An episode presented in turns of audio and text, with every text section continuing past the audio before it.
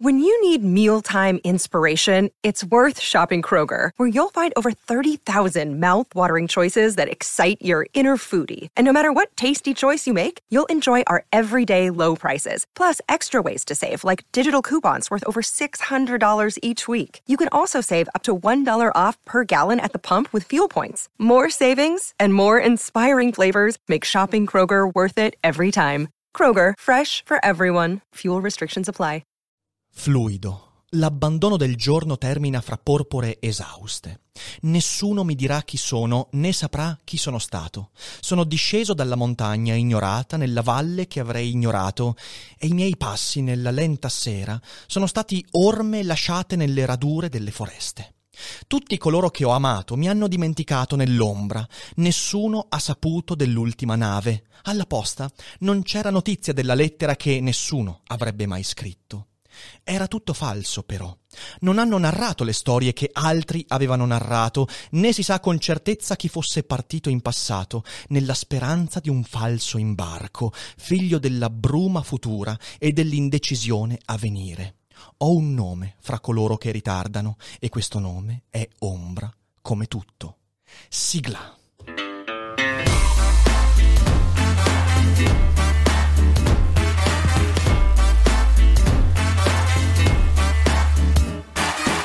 Sei su Daily Cogito, il podcast di Rick Dufer. E chi non lo ascolta è cibo per gli zombie. Che pelle d'oca, che pelle d'oca, signore e signori, bentornati a tutti qui su Daily Cogito.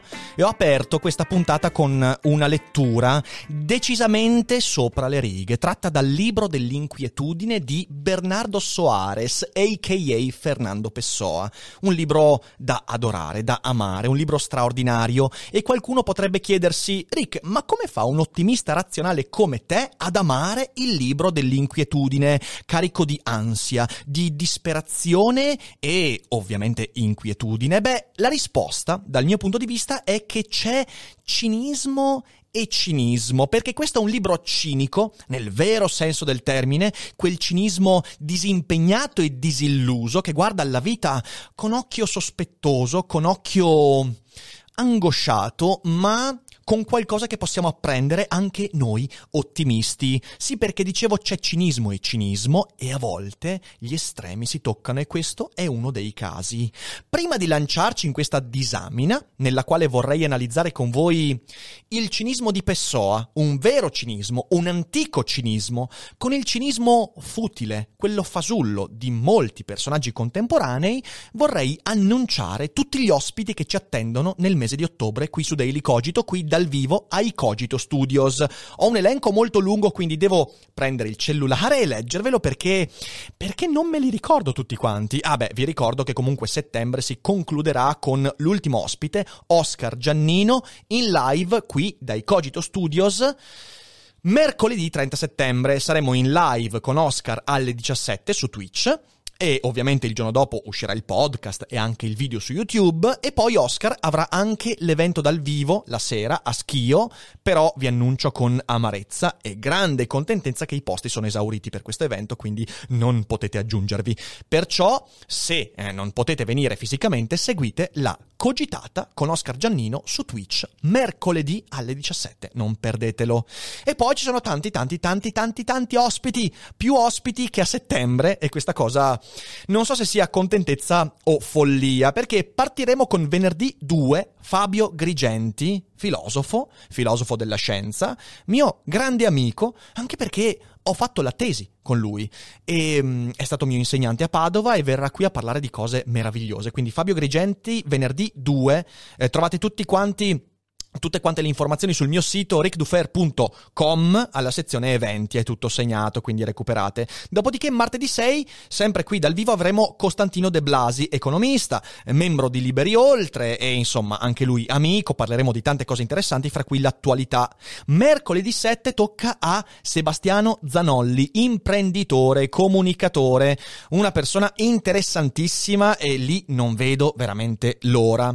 Dopodiché noi faremo un po' di pausa e Daily Cogito starà in pausa dall'8 all'11 ottobre, perché io e Ari, che ci siamo sposati, andiamo a farci almeno 4 giorni di pausa. Facciamo la vacanza da vecchi, andiamo in una spa, andiamo a rilassarci un po' e a recuperare qualche energia. Si ricomincia lunedì 12 con Don Alemanno, fumettista, satirico, qui dal vivo lunedì sera 12 ottobre. Dopodiché avremo, devo recuperare attenzione, ah sì, il 17 ottobre abbiamo qui Uesa e quindi avremo con noi il nostro amico Uesa e parleremo, non lo so, di mille cose diverse. Se la live non durerà quattro ore sarà una delusione. Il 20 ottobre tocca a Raffaele Alberto Ventura, autore della teoria della classe disagiata e poi del suo ultimo libro Radical Shock e sicuramente sarà un dibattito da non perdere perché io e Raffaele eh, siamo in disaccordo praticamente su tutto, ma ci stimiamo a vicenda e questa cosa è bella e credo che sarà una bellissima cogitata, quindi non mancate. Eh, il 22 abbiamo Carlo Stagnaro, qui su Daily Cogito, e il 28 Luca Perri, astronomo e divulgatore scientifico, e poi il 30 Roberto Mercadini. E c'è un altro paio di nomi che ancora non sono certi, quindi li lascio da parte, ma avete capito che ottobre sarà meglio di settembre? Tanti ospiti, tanti argomenti, mamma mia, non so se ne usciamo vivi, ma noi ci proveremo. Adesso direi di tornare a noi. Allora, allora, dicevamo, il libro dell'inquietudine è un libro molto strano, soprattutto se apprezzato da un ottimista razionale, ma dal mio punto di vista il cinismo di Pessoa non è poi così distante, soprattutto nei presupposti, da quella che è la mia filosofia di vita e vorrei spiegarvi un po' in che senso intendo questo, partendo con la lettura delle prime righe. Ovviamente il link al libro lo trovate in descrizione. Ehm, dice Bernardo Soares, che è uno dei nickname, direbbero i giovani d'oggi, da bando ovviamente, eh, nell'introduzione a questo libro, dice questo. Sono nato in un'epoca in cui la maggior parte dei giovani aveva perduto la fede in Dio per la stessa ragione per la quale i loro padri l'avevano avuta, senza sapere perché.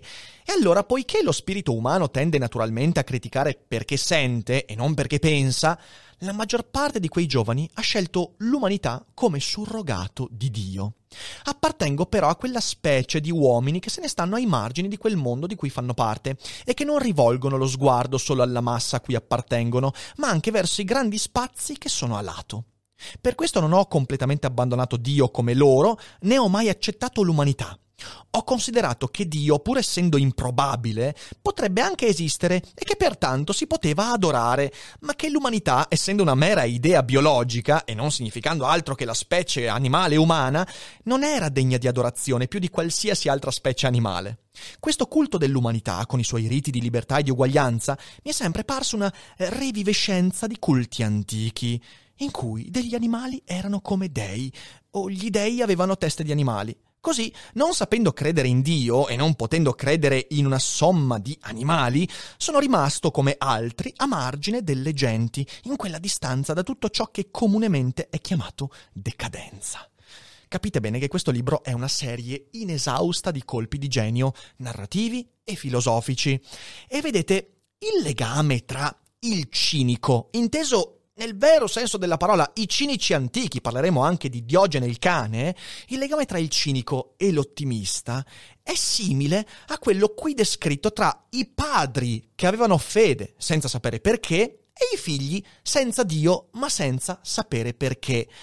Perché c'è quel posto lì, il posto del significato, del senso che diamo al mondo, che va riempito, noi dobbiamo riempirlo sempre. Ed è una cosa molto interessante il modo con cui le generazioni riempiono quel posto. I motivi che mi spingono ad essere ottimista, ora faccio un azzardo forte che poi cercherò di argomentare, i motivi che mi spingono ad essere ottimista sono gli stessi che Bernardo Soares trova alla base del suo pessimismo del suo cinismo e questa è una cosa interessante. Su Daily Cogito cerchiamo di parlare di cose interessanti. Ora, partiamo dal presupposto di Bernardo Soares, che, lo ribadisco, è un, uh, è un, alter ego di Fernando Pessoa, fra i tanti che durante la sua vita questo grande poeta portoghese ha creato. Il fulcro fondamentale di Soares, il fulcro intellettuale di questo personaggio, sta nella totale assenza di un significato che sia dato e definitivo. Anche qui devo leggervi una cosetta che, uh, insomma, uh, spero vi faccia saltare sulla sedia almeno quanto il sottoscritto, un piccolo aforisma che si intitola L'ostello della ragione. A metà strada tra la fede e la critica c'è l'ostello della ragione. La ragione è la fede in ciò che si può comprendere senza fede. Ma è anch'essa una fede, perché comprendere implica presupporre che esista qualcosa di comprensibile. Capite bene che questo aforisma, l'ostello, l'ostello della ragione, cioè dare ragione di ciò che la fede non può spiegare, o il contrario, cercare la fede in ciò che la ragione non può comprendere. Capite che sono specchi, sono immagini speculari. Ecco, noi capiamo che qui c'è il fulcro di tutta la filosofia insita in questo straordinario libro, che è straordinario anche nel momento in cui ci troviamo in disaccordo totale con ciò che dice l'autore o eh, il narratore, personaggio inventato. Neanche tanto inventato perché in realtà è una delle voci di Pessoa c'è l'idea al centro che la ragione non sia del mondo, cioè l'idea che se qualcuno pensa che la ragione, il significato, sia qualcosa del mondo, della realtà, questa idea è sbagliata, è fuorviante. E questo aforismo lo spiega perfettamente. Quando noi cerchiamo la ragione nelle cose, non la troviamo nelle cose, la troviamo da un'altra parte, poi cercheremo di capire anche dove. L'idea centrale è che i significati e il senso sono interamente inventati, che la nostra mente inventa i significati quando si relaziona al mondo. E se leggerete questo libro capirete che l'inquietudine di cui parla Pessoa o Soares è proprio quella di accorgersi che qualsiasi significato, quindi qualsiasi ordine troviamo nel mondo, è invenzione mia. E in quanto invenzione mia, beh, non è vera nel vero senso del termine, non è qualcosa di reale, è una proiezione, ancora peggio, un'illusione. E se c'è qualcosa di vero, di indiscutibile, di non illusorio, beh, secondo Soares quella cosa sta al di fuori della ragione. Questo è il motivo per cui nell'introduzione lui dice a un certo punto, io eh, non è che non credo in Dio, perché lo ritengo solo improbabile, perché c'è un muro che non riusciamo a valicare e la nostra ragione arriva fino a un certo punto. Vi ricordate quando abbiamo discusso di John Locke? Beh, con John Locke abbiamo imparato che eh, la ragione è come il pendaglio del marinaio che cerca di scandagliare il fondo eh, dell'oceano. Fino a un certo punto il pendaglio arriverà, ma a un certo punto saremo nell'abisso. E quell'abisso non è scandagliabile perché la filosofia è l'atto di misurare i propri limiti e chiedersi cosa riesco a far rientrare, o meglio, cosa riesco a comprendere comprendere in quei limiti. Peraltro, Piccola parentesi, mercoledì 30 per Storytel uscirà il mio podcast originale a mente libera e lo cito adesso perché una delle puntate di questo podcast che è inerente alla filosofia pratica, cioè cosa la filosofia può darci nella vita di tutti i giorni, eh, questa cosa di John Locke è dentro in una puntata che si intitola proprio La misurazione dei propri limiti, capire i propri limiti, i limiti della ragione e via dicendo. Nei prossimi giorni vi darò qualche altra informazione sui social, però sono otto puntate di filosofia filosofia pratica molto molto dense, piene di cose. Se vi piace Daily Cogito, li troverete un Daily Cogito iperconcentrato in otto puntate che spero possano essere utili non solo per fare la giusta battuta intellettuale al bar con gli amici, ma anche per migliorare un po' la propria quotidianità. Ma torniamo a noi, torniamo a noi. Per Pessoa, Soares, questo, cioè il fatto che non esiste qualcosa di indiscutibile e che il significato siamo noi ad attribuirlo alla realtà, più per paura che per convinzione, questo è il motivo eh, di... Eh, di, il motivo alla base dell'inquietudine, ok? L'inquietudine è accorgersi di questa cosa. La mancanza di un significato si accompagna infatti alla sensazione di una futilità invalicabile, un languore, una melanconia incredibile che pervade questo libro. Ora c'è un'altra lettura che voglio proporvi, me ne sono segnate tante, eh, quindi insomma state, state buoni e pazienti. A un certo punto Soares dice qualcosa che per esempio per me è difficilmente accettabile, ma ciò non significa che non possa essere utile.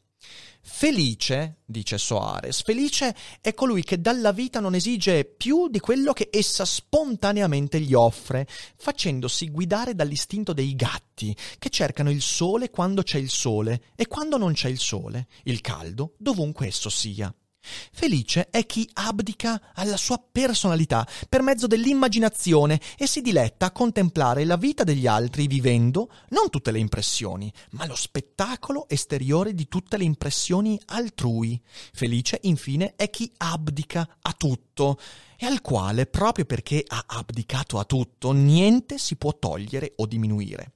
Peraltro questo ha un connotato fortissimamente stoico. Ricordate Epitteto quando dice felice è colui che non diventa tormentato quando gli rubi la veste. Felice è colui che non possiede ciò che gli possiamo togliere. Ok, qui, quindi c'è anche un sentore di antica saggezza. Però qui eh, diciamo che Soares fa un passo in più, non ci dice soltanto controlla. Eh, il luogo in cui tu nascondi la tua felicità, non mettere la felicità laddove qualcuno potrebbe metterci piede perché qualcuno la romperà la tua felicità. Qui fa un passo in più, dice esattamente che la contemplazione è l'unica dimensione che ci permette di essere più che felici, schopenhauerianamente e anche leopardianamente meno infelici di quanto potremmo essere, perché questo poi è Pessoa, è un pessimista cinico che ci dice guarda, non è che puoi essere felice, puoi al massimo evitare di essere miserabile. E com'è che lo fai? Beh, con la contemplazione, accettando le cose che spontaneamente ti vengono dal mondo. Per me questa cosa è difficilmente accettabile perché per me invece la felicità è qualcosa che ti costruisci attraverso una certa azione sul mondo. Non sono un estremista come i transumanisti che dicono che la felicità arriva dal modificare completamente veramente tutto ciò che è spontaneo e naturale artificiando, eh, questa parola non esiste ma me la sono appena inventata, artificiando tutto quello che si può artificiare, ok? Non sono così, però secondo me un'azione sul mondo è necessaria perché la contemplazione ti porta all'inedia, l'inedia ti porta a qualcosa che a me sinceramente non piace. E poi c'è un altro aspetto che in Pessoa faccio fatica a far mio, la sensazione che la realtà sia un'illusione, un'illusione forse autoprodotta, ma anche forse artificiale, quindi una gabbia in cui qualcuno ci ha messo, una dichiana sensazione di prigionia di una realtà che per le persone poco sveglie è realtà, per chi invece ha capito è illusione. Queste cose io faccio fatica a sentirle mie, però io sono d'accordo, pur essendo in disaccordo con queste conclusioni di Pessoa, io sono in accordo con quasi tutti i presupposti di questo libro e voglio raccontarvi quali sono i presupposti. Primo su tutti, l'idea che la ragione sia del mondo è sbagliata. Cioè, per me, questa cosa l'ho detta tantissime volte, e questo è un, anche una cosa che mi ha insegnato il buon Lovecraft, la ragione non è nel mondo, anzi, la ragione è una dimensione nostra, umana, un linguaggio che l'evoluzione ci ha fornito, grazie all'utilità che eh, ci permette di sopravvivere e che in qualche modo ci dà una dimensione vivibile dell'ambiente circostante che però, oltre quella dimensione, oltre quel confine, è irragionevole, è caotico e probabilmente molto al di là rispetto a qualsiasi linguaggio umano che possiamo mettere in campo. La scienza ci permette di, vali- di, di, di, ampliare quel raggio d'azione, ma di poco, e tutto quello che sta al di fuori di quel raggio d'azione è lì pronto a sbranarci. Quindi la ragione è qualcosa che noi ci siamo costruiti, non è del mondo, non è degli oggetti, è qualcosa che noi utilizziamo. La differenza in questo presupposto con Soares è che io sono convinto che la ragione, in tutte le sue manifestazioni, la scienza, il linguaggio, la filosofia, l'arte, ci permetta di agganciarci a qualcosa della realtà. Quindi rigetto la conclusione di Soares che la realtà sia illusoria, secondo me la realtà risulta dalla corrispondenza di mondo e ragione, cioè la ragione è un modo con cui noi cerchiamo di aderire ad alcune cose del mondo, come un arrampicatore, se ci ascolta Giulia Pastorella sarà contenta che sto citando l'arrampicata come arte esistenziale, ogni tanto la parete del mondo che è liscia, è scoscesa ed è difficile da affrontare, ci fornisce un aggancio. E la nostra ragione è ciò che ci permette di trovare un appiglio a quell'aggancio. È il pensiero del cosiddetto corrispondentismo.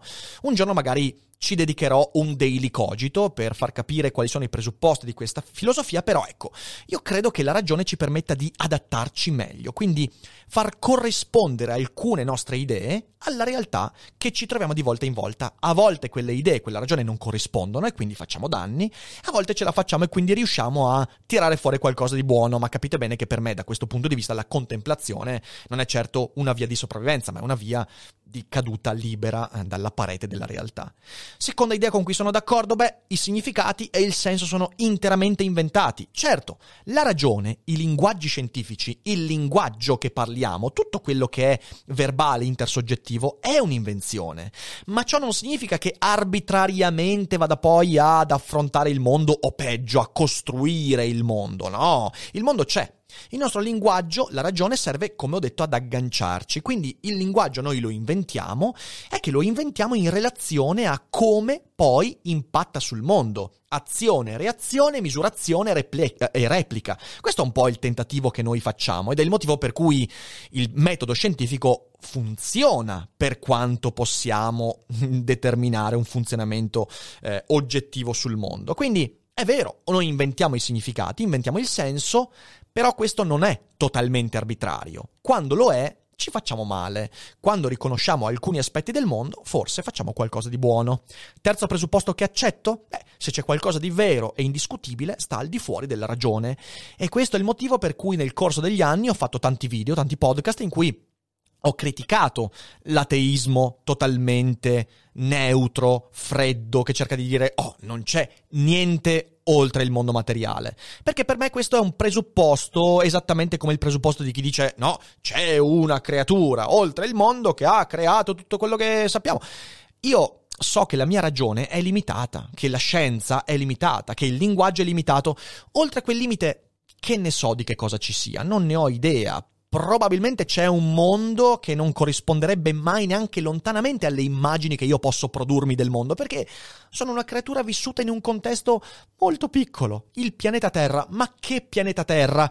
Nella provincia di Vicenza. Ma come faccio io, cresciuto in questo contesto, a sapere cosa c'è oltre i limiti ridicoli della mia conoscenza? Però devo saper riconoscere come funzionano quei limiti. E allora lì c'è un discorso molto ampio da aprire che non apriremo quest'oggi. Un'altra volta.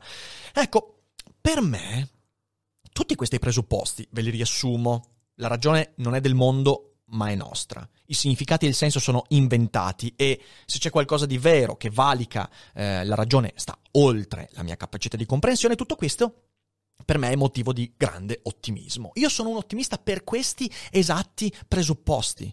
Sono ottimista per quello che diceva Nietzsche, perché Nietzsche, quando ha parlato della morte di Dio, e voglio dire, il libro dell'inquietudine è forse il libro che racconta meglio di qualunque altro che io abbia letto la morte di Dio, la tragedia della morte di Dio, intesa come la tragedia della trascendenza, la tragedia di quell'idea che la nostra ragione sia agganciata a qualcosa di, che, che valica, che valica eh, il tempo, lo spazio e via dicendo, ok? Quindi l'idea della morte di Dio, Nietzsche afferma che noi dobbiamo usarla. Ci sono persone che lo useranno in modo pessimista, Dio non c'è più, oh mio Dio, che schifo di universo, da quei presupposti di, di Soares e Pessoa, ci sono persone invece che le utilizzarono in modo ottimista. Finalmente ci siamo tolti di torno qualcosa che ci offuscava in modo drammatico la mente. Ecco, io faccio parte di questo secondo gruppo.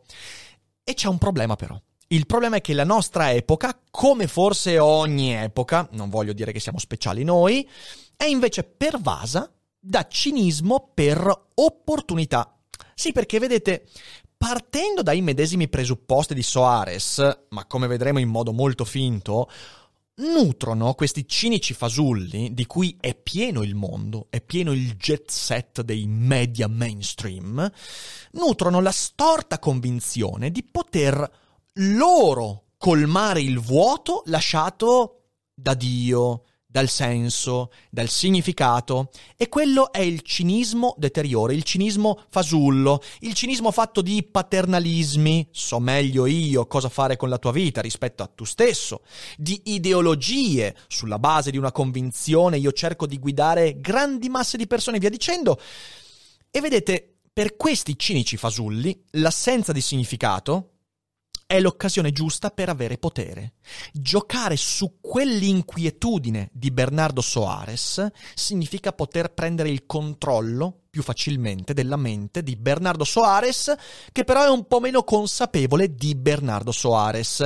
E lì fuori è pieno di Bernardo Soares che però non hanno mai avuto il piglio di scrivere un libro dell'inquietudine. Ok? È pieno di persone smarrite, persone che sentono che quei presupposti di Soares sono veri, ma non li sanno esprimere. E questo è il motivo principale per cui dovremmo tutti leggere di più ed esprimerci di più, per imparare ad esprimere quell'inquietudine. Io l'ho fatto, lo faccio nei miei libri, nei miei romanzi, a volte anche su Daily Cogito. Esprimetevi e non abbiate paura di quello che lì fuori il lupo o il drago potrebbe fare al vostro povero senso di inquietudine. Nel libro dell'inquietudine è chiarissima una cosa che io adoro di questa opera. È chiaro che Soares non fa nulla per persuadere gli altri del suo cinismo. Anzi, questo è ovviamente nella finzione narrativa, un diario che Soares non voleva neanche pubblicare. In realtà, come tanti libri di Pessoa, come tante poesie di Pessoa, non erano scritte per la pubblicazione. Mi vengono in mente tanti autori cinici affetti da questi presupposti che non volevano pubblicare, non volevano persuadere gli altri. Kafka è uno di quelli, per esempio. Soares, Pessoa, non vuole convincere nessuno. E quando parla di chi si illude, eh, si illude che la realtà è reale, che la ragione è universale, via dicendo, chi è affetto da spinozismo un po' troppo eh, fondamentalista, io sono uno spinoziano scettico su alcuni presupposti di Spinoza e pur amando Spinoza rigetto alcuni suoi presupposti, dicevo, quando parla di chi si illude, non lo fa con la volontà di convincerli del contrario, mai, ma con la curiosità di chi ascolta un fenomeno strano.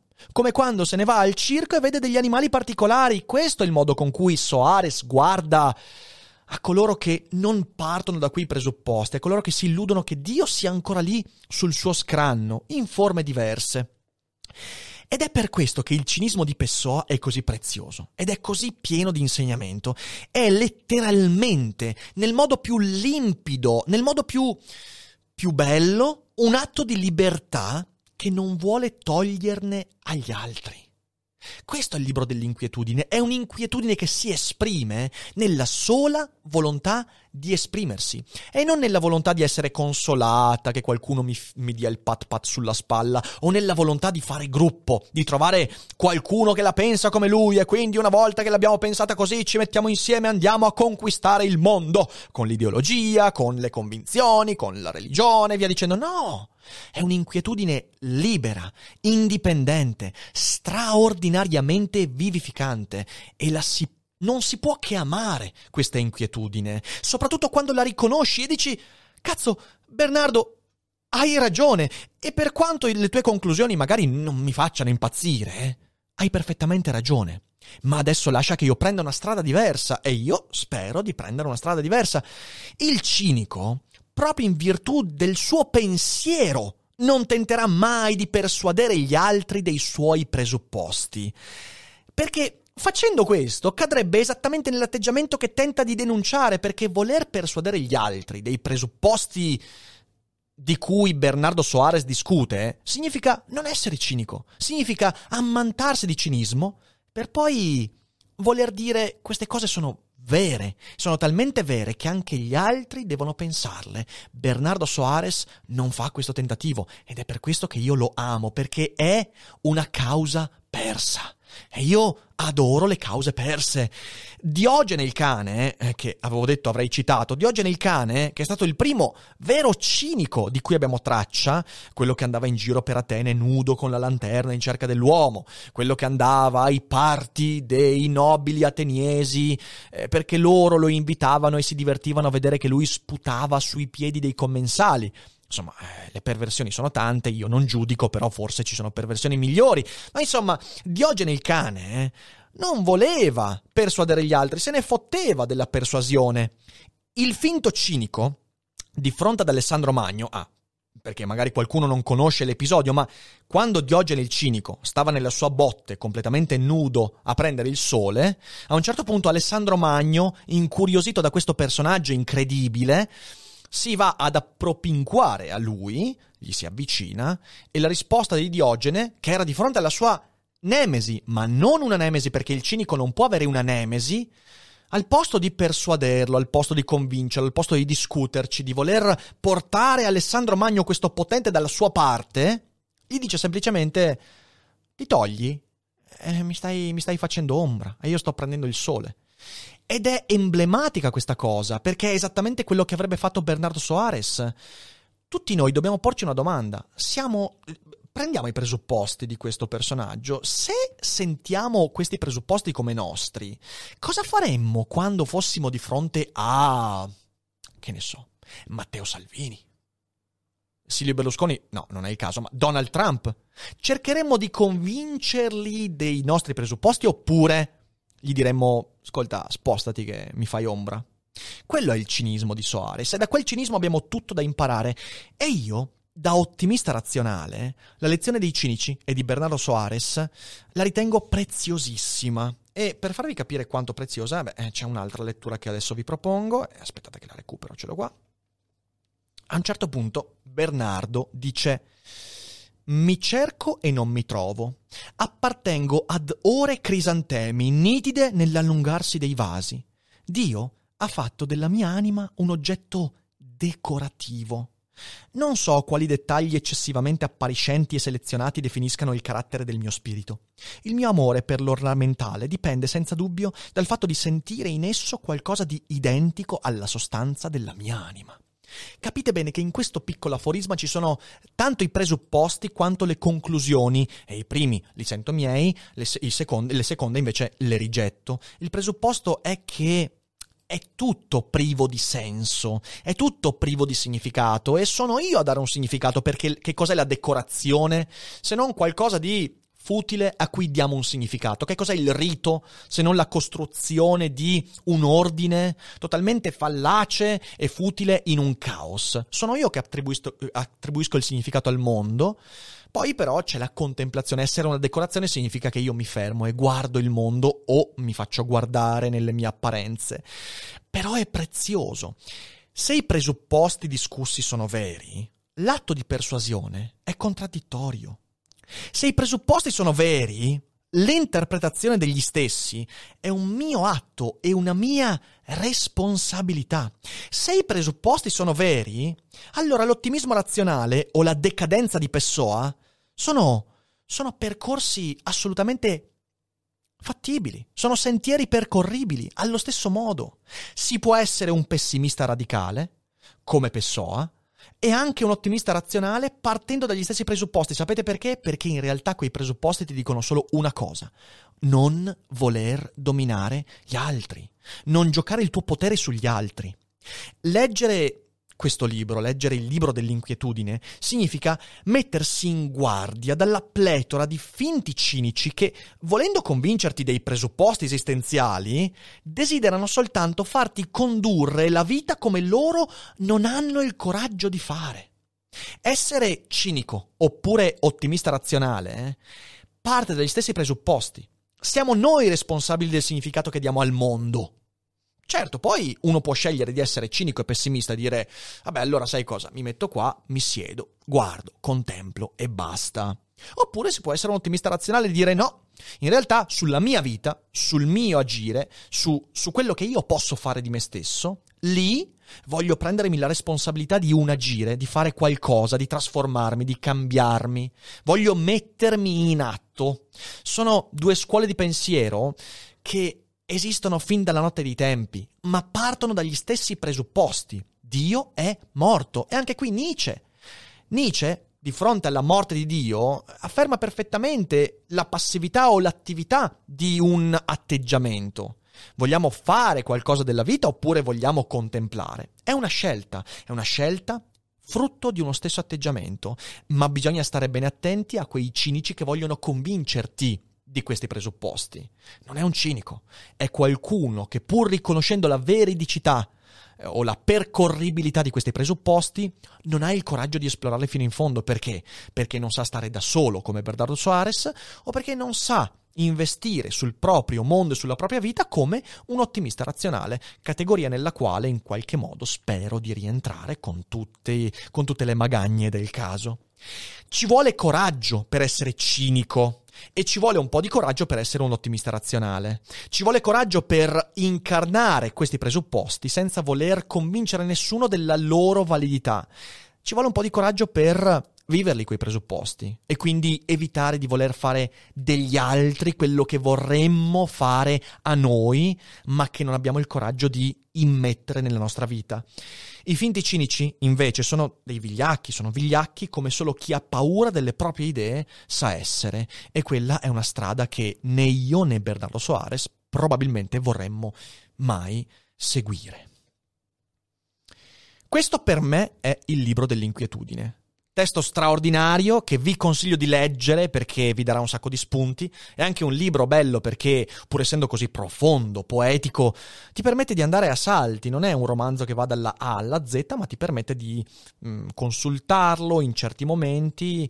E secondo me è un ottimo libro da leggere quando uno è depresso. Sì, sembra un controsenso, però è un libro perfetto per chi, per chi sente quei presupposti e quindi sente eh, la futilità, sente l'insignificanza delle cose eh, e non ha bisogno di qualcuno che gli dica no, tranquillo, guarda che il mondo ti vuole bene, il mondo è bello, il mondo... No, non hai bisogno di quello, hai bisogno di qualcuno che dice è vero, ma devi scegliere cosa fare. Devi prendere in mano quella consapevolezza e farne qualcosa. Vuoi essere Bernardo Soares oppure un ottimista razionale? Poi sta a te, prenditi la responsabilità di quei presupposti, incarnali e non usarli per fare agli altri quello che non vorresti fosse fatto a te. Credo che questo sia il messaggio più importante che mi è stato dato da Pessoa e da questo testo. Spero quindi di avervi dato degli spunti di riflessione utili e interessanti. Come sempre io i daily cogito li faccio più per me che per voi, quindi per me è stato utile fare questo discorso. Se per voi lo è, tanto meglio. E se l'avete ritenuto utile, beh, condividete il podcast, fatelo conoscere a quante più persone possibile. Insomma, eh, se daily cogito fa bene a voi, magari fa bene anche ai vostri amici, familiari, a chi insomma vi sta intorno, eh, sempre con l'intento di combattere combattere la zombificazione e in questo caso il cinismo zombificante, quello usato male. Grazie a tutti quelli che stanno in ascolto in live o che hanno ascoltato in differita e io direi che ci siamo, se siete in live non andatevene, a fine, a fine sigla poi ci facciamo un'ulteriore chiacchierata, rispondo a qualche domanda, per tutti gli altri ovviamente ricordatevi che sì, ormai l'avete imparato, eh, vi fa fuori dalle orecchie quindi non lo ripeterò neanche. E invece sì, dai, non è tutto noia ciò che pensa. Bye.